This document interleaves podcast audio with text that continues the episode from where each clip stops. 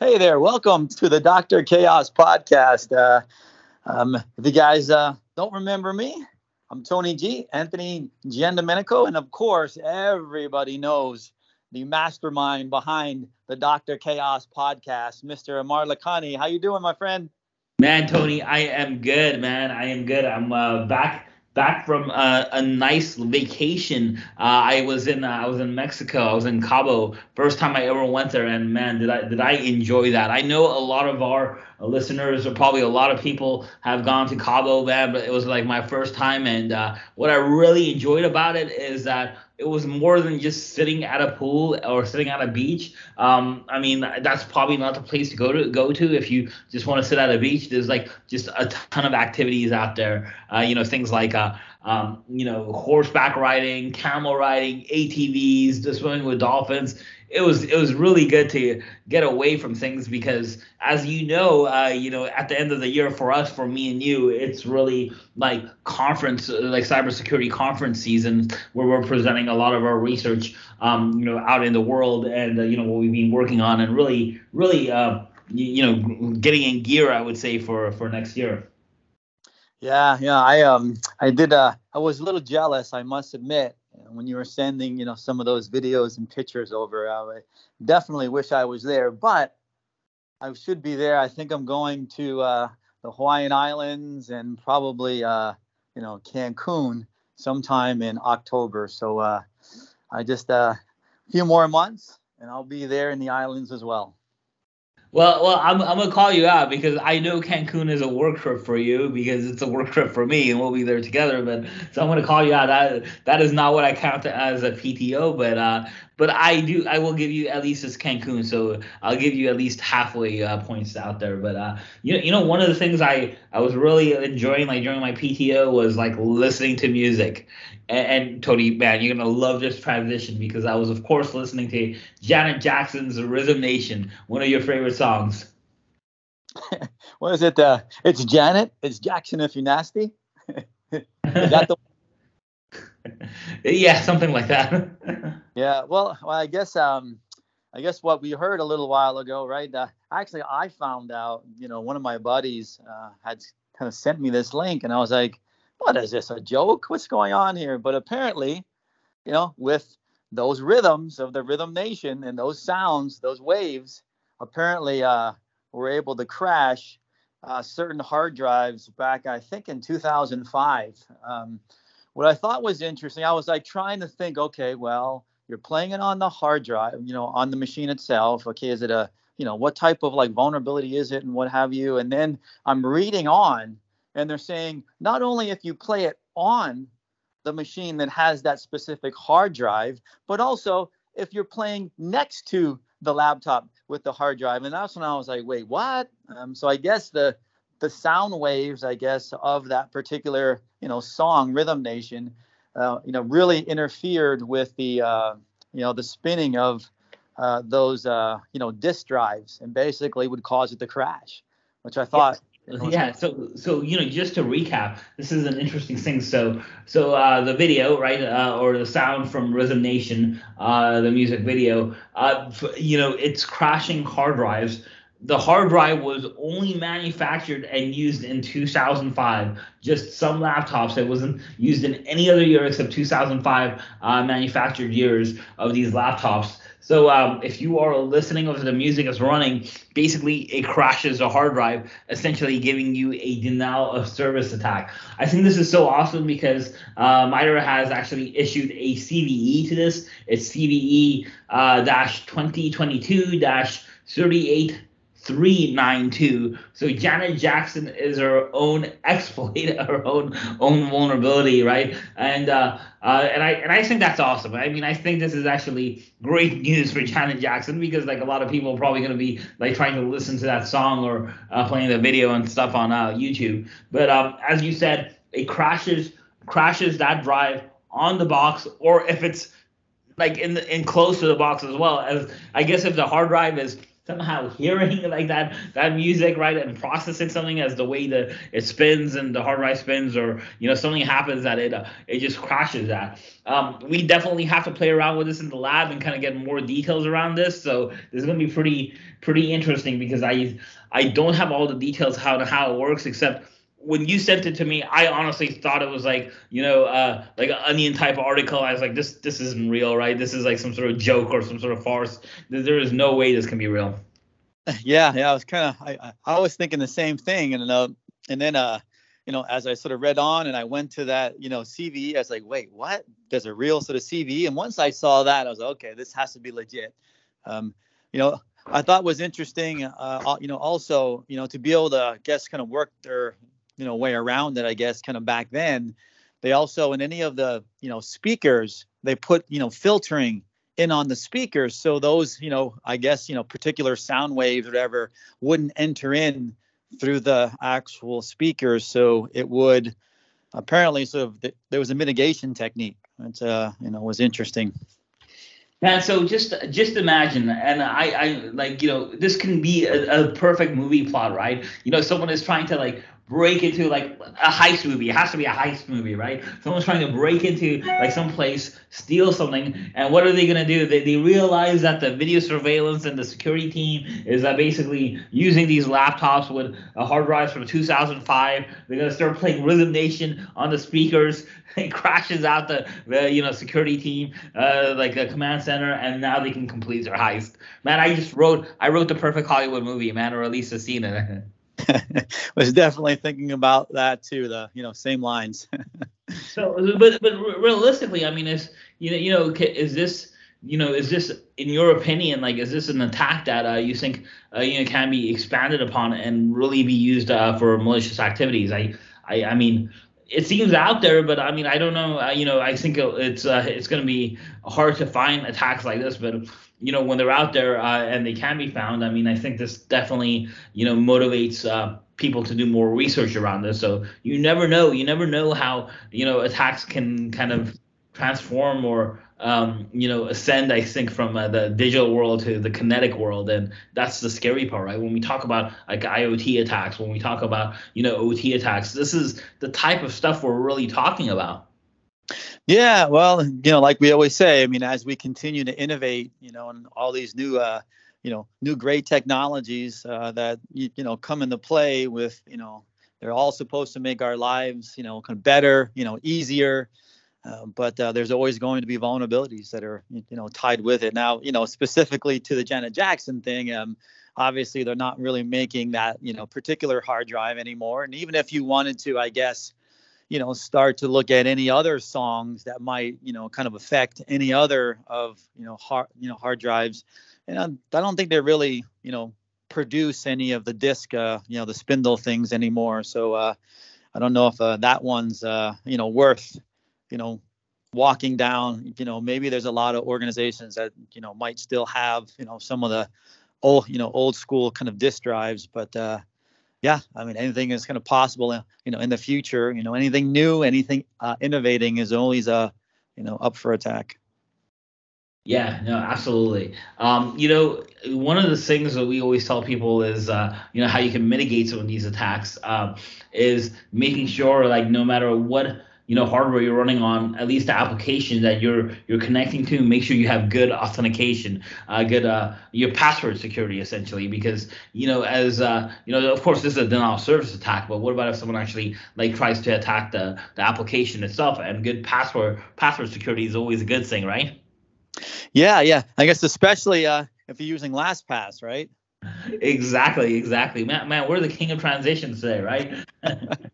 Yeah i think you set that one up pretty good yeah, everyone's like shaking their head that's hearing this, so we apologize to you guys uh, listening in. Uh, but um, I guess we're in a little bit of a camping mood today. But LastPass reported a, a vulnerability, a data breach, and um, you know, uh, once again, this is not the first time they've had a data breach. I will I will tell you like right off the bat I I do like LastPass as a company. I think uh, I think they get a lot of things right. Um, I recommend them. I'm conti- going to continue to recommend them. Uh, they uh, they seem to be very transparent in you know what what happens when it comes to like security and data breaches, and they also seem to like you know really take the lessons. But once again, it's a very scary thing because a lot of us use LastPass. In fact, it may be one of the most popular, uh, maybe the most popular, you know, password manager that's out there, and data was stolen. Yeah, um, I guess the I guess the good news is, I mean, it didn't look like any of the actual passwords, you know, themselves were in that particular sort of data set, but uh, you know, some of the actual, you know, concerning things, uh, it looks like the source code might have been in there. So I would imagine, uh, you know, you know, folks like yourself with a similar sort of skill set might be interested to see what vulnerabilities may actually exist in the actual technology itself. Right. So the source code was was stolen or possibly leaked, right? I mean, we once again we don't have all the facts, but LastPass is a, as we said, is a treasure trove for attackers. Uh, you know, as what did you say, Tony, before we started speaking? You said attack once, like uh, multiple. I, I don't know, to some term. Yeah, yeah one one to many. One to many yeah basically one to many yeah. So I, I mean it is you know it is really that gold mine for attackers. So they're not really going to stop right? It's not like they're going to be like oh i don't see like a vulnerability in here let's stop and move on. They're, they're probably just not going to do that right? They're going to examine it. It's going to be examined by you know multiple people like probably you know all over the world attackers all over the world. And if they can't find anything they're probably going to keep on trying at least for a little bit, right? They're not going to give up. Uh, they probably don't expect to find a vulnerability that easily, but one, you know, so they, they they're going to invest some time into it, and to them it's probably worth it because if they do find an exploit, they could like steal a lot of passwords from a lot of people across multiple sites, and um, you know, a lot of people when they use things like LastPass, they kind of you know, they kind of get this false sense of security, like, hey, I'm using complicated passwords, different unique passwords across all my sites. So uh, there is this little false sense of security sometimes that they get. Yeah, it just it kind of uh, you know, when I read this, it, it basically kind of brought up more, I guess, thoughts or you know concerns that I've always had, you know, really around, you know, what are organizations kind of doing to be able to, you know, safeguard their you know source code. Um, you know, I've worked for some organizations that you know they would build a lot of software. Obviously, you know, we work for you know for some now, and it's I don't know, man. It's a it's a difficult task. I think sometimes, right? Because um, there's this one play where you have, you know, like developers, uh, their main goal is just that they got to get things out. They got to get them out sort of quickly, and you know, you want, you know, flexibility, you know, for your developers. Like you know you want them to be able to work in an environment that allows them to quickly you know get this source code out like develop you know whatever they're going to develop. At the same time what happens there then right is uh you know as a you know security person you start kind of looking around the environment you know and next thing you realize that uh you know kind of you know source code is all over the place. You know you might have sort of a system where you kind of check it in and check it out but you know the reality of it is it's all it's all over the place. And i think for you know for me when i read that as a you know security guy i was just sort of thinking yeah that's a that's a tough one man. I mean there's a lot of you know organizations i would imagine that kind of struggle with feeling you know figuring out how to you know secure that code where i'm sure it's just all over the place you know? Um and that's that that's that's the thing that kind of came to mind you know for me. And I think organizations have that you know particular sort of struggle. Yeah, I, th- I, think let's let's be honest. Is like I think most organizations when they think about security, you know, they think about a lot of products. They think about uh, you know internal security. They think about EDR products. They think about perimeter security. Um, I think a lot of them are not thinking about like secure how to secure their source code. Um, obviously, you know, there are companies that think about it quite a bit, but I think it's one of the things that is um, that just doesn't make uh, make a big priority, you know, because there is a disconnect, you know, normally with, you know, uh, I would say the network security guys, the hardware infrastructure guys, the cloud guys, and the software guys, right? And so, uh, you know, you know, it's hard to, you, you know, you know, as a security guy, you don't always want to, you know, make life difficult for your developers, but at the same time, I think we need to start thinking about that, and and uh, hopefully, you know, uh, uh, LastPass is thinking about that as well as a lot of other companies are thinking like, okay, well, the source code, code got out from a developer. A developer probably needs access to the source code, but should it have ever been in a position where it got out? And um, and I don't know, I don't know exactly the type of work they were doing. I don't know, uh, you know, the, you know the details behind like you know their systems or anything. But it's something that I think that needs to be looked at if you are any corporation like running any code, whether it's like security code or not, it probably, it probably needs to be you know examined on how you're developing against that code, checking out that code, managing that code. You know. Yeah, I mean, I guess it's much broader, right? I mean, at the end of the day, you know, you need to kind of understand, you know, what type of data that you have, you know, within your network, where it actually like really resides on all your assets, and then you know how is it flowing? You know you know what's the flow if you know if there is any? I think that's probably the larger you know sort of project. It's maybe not you know specifically for source code but just in general you know kind of classifying you know the actual data that you have that you're trying to you know protect. Where is it um, and how is it being used you know Yep. You know, and uh, and then also uh, another transition coming up here is talking about data and uh, you know what data you have and and how to protect that data. Is what about Iranian hackers actually still taking advantage of log log4j vulnerabilities and attacking applications with log4j and using that as a initial vector or access point, uh, you know, to attack other organizations. So uh, as you know, being in the news, uh, you know, recently, the attack group, the threat actor, Muddy Waters, uh, that may or may not be, you know, affiliated with the Iranian government, is attacking Israeli targets, mostly using Log4j vulnerabilities, at least uh, recently. Yeah, yeah, we did kind of like you know run into that. I mean, I've I've actually kind of seen some organizations.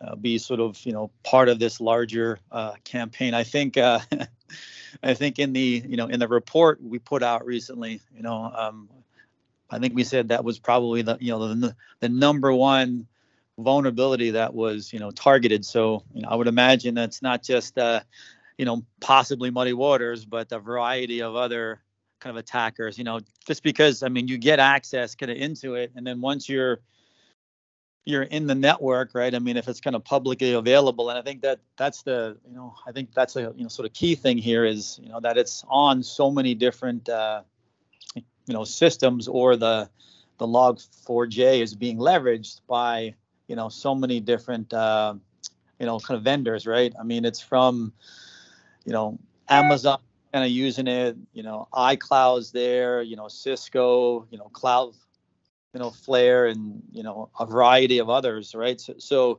it's really kind of prevalent out there. So you'd imagine that multiple attackers are going to, you know, try to, you know, take advantage of it. So that's there for the initial access. But then, you know, once they're in, it's kind of business as usual, right? I mean, they're doing the same things, you know, dumping credentials with Mimikatz, you know, moving laterally, you know, leveraging, you know, remote control uh, or, um, you know remote services and you know everything else is kind of you know you know rud- you know rudimentary once you're in the network and that's really i guess at the end of the day those you know normal you know t- you know t- uh, ttps inside the network i guess they still work and a lot of people aren't uh, you know logging for that stuff so you know why stop using it so just get access in you know whatever the initial access is and then you know you move in and you know do whatever's yeah, I think I think people when we when Log4j first came out, I always used to say I think it's a gift that's gonna keep on giving to attackers. um, yeah. Because there's so many things that use Log4j. Um, a lot of the products themselves, the product ma- ma- manufacturers themselves, don't always realize that they're using like an open source library, and that library may have like an asset, like a Log4j asset. So it could be buried like two or three, you know, uh, you know, levels deep. Even even if a, a manufacturer says, okay, this is all the software we wrote, and these are all the libraries, open source libraries that we're using, they may not realize that library may have log4j in it, right? And and uh, you know that could be on IoT devices, it could be on you know websites, it could be on a lot of different types of uh, you know assets that are that are publicly available. And attackers, you know, uh, now they're getting pretty good at scanning this and exploiting this. And once they exploit it, they're essentially on a system. And then they, as you said, that once they're on the system, they can use all their traditional TTPs. Yeah, yeah, yeah. So, I would I would imagine this won't be the you know last time we talk about this. I'm sure there's going to be um, you know additional campaigns that are focused on that particular you know vulnerability. Absolutely, and we'll keep an eye on this one as well to see what's happening.